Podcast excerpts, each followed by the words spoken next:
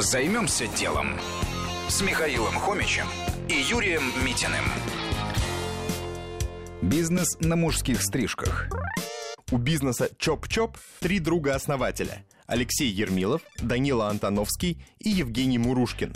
Все трое работали на дядю. Ребята любили путешествовать и заметили мировой тренд на так называемые барбершопы – то есть мужские салоны, где брутальные парикмахеры стригут четко, по делу, без лишних слов. Такая территория мужчин, где даже элементы декора подчеркивают суровую обстановку. Никаких вам барышень, пришедших на милирование. Мастер сразу переходит на «ты» и легко угостит пивом.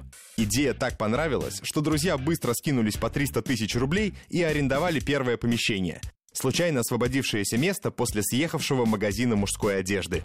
Ребята очень боялись, что бизнес замучают проверками и прочей бюрократией. Но на деле такого не было вообще. Гораздо сложнее было найти сильных мастеров.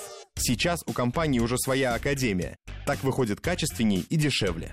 Стоит мужская стрижка одинаково. От 800 рублей в регионах до 1700 в столице.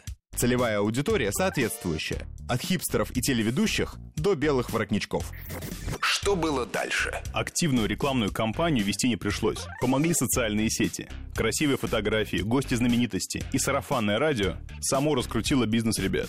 А дальше партнеры случайно узнали, что такое франшиза. Им позвонили из Питера со словами «Нам так нравится ваш бизнес, давайте мы его скопируем». Теперь в России десятки барбершопов компаний. Есть они и в Прибалтике, и Казахстане, и в Беларуси. Сейчас открыты более 60 точек, а годовой оборот превышает 180 миллионов рублей. Каждый день в компании стригутся около 2000 мужчин.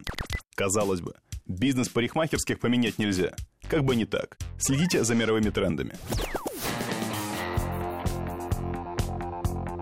Займемся делом. На радио Вести ФМ.